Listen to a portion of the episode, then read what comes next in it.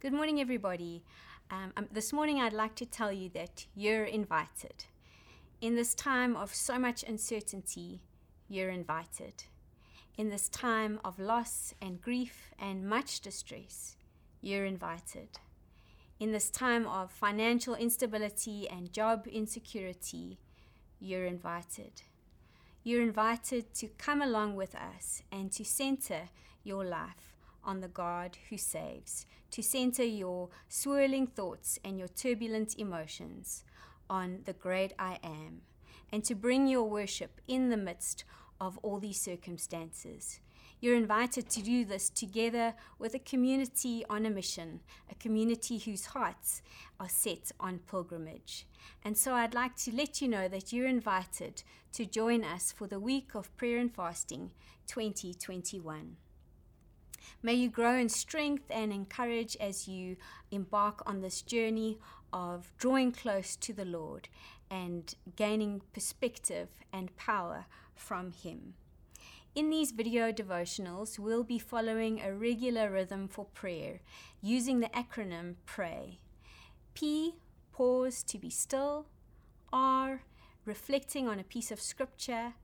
A, asking the Lord to help us apply this to our lives, and why yielding to His will and um, allowing His way in our lives.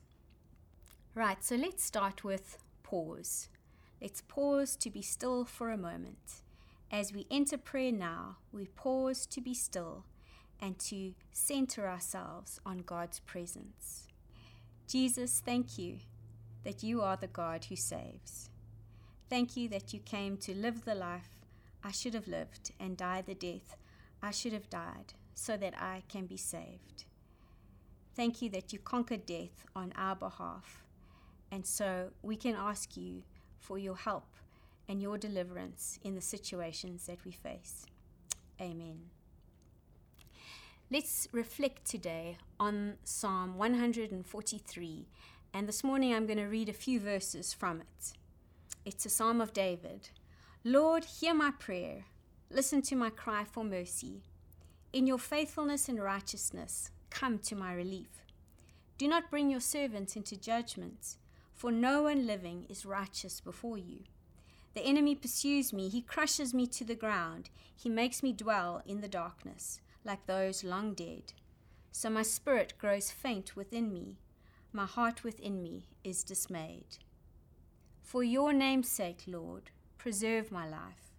In your righteousness, bring me out of trouble. In your unfailing love, silence my enemies, destroy all my foes, for I am your servant. I wonder, as you've heard that psalm now, what stands out to you? What grips your attention?